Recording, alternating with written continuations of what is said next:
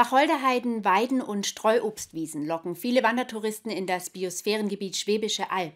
Die Kulturlandschaft muss aber auch gepflegt und geschützt werden. Dass sich Naturschutz und Tourismus hier aber ergänzen können, wollte die Wandermarke Hochgeberge zeigen. Deshalb hat sie vor etwa einem Jahr einen Spendenaufruf gestartet. Die generierten Einnahmen werden nun für eine Landschaftspflegemaßnahme in Münsingen-Beutenlei verwendet, die die Verantwortlichen diese Woche vorgestellt haben. An der schönen Kulturlandschaft der Schwäbischen Alb erfreuen sich viele Wanderer und Spaziergänger.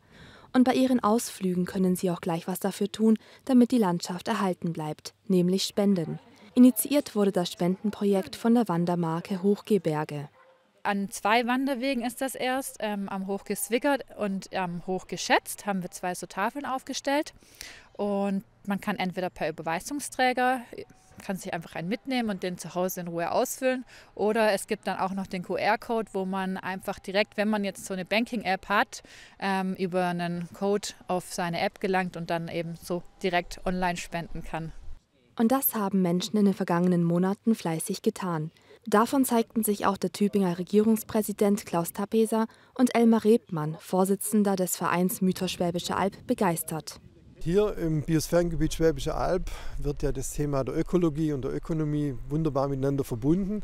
Und da geht es darum, einfach auch Gelder zu generieren, um die Natur auch zu schützen, ähm, um die Natur weiterzuentwickeln. Und gerade durch den Tourismus ist es hierdurch gelungen, in den letzten Monaten 7000 Euro zusammenzubekommen.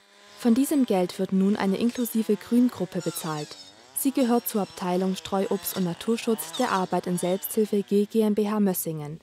An vier Tagen in der Woche arbeitet sie daran, die Fläche am Beutenlei in Münsingen wieder freizumachen.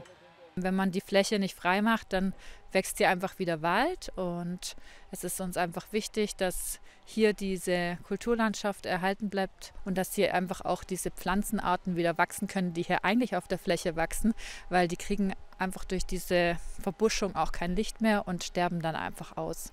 Jedes Jahr soll nun eine solche Naturschutzmaßnahme stattfinden, so Großberger. Dabei könne dann auch jeder, der möchte, mithelfen. So werde der Natur etwas zurückgegeben.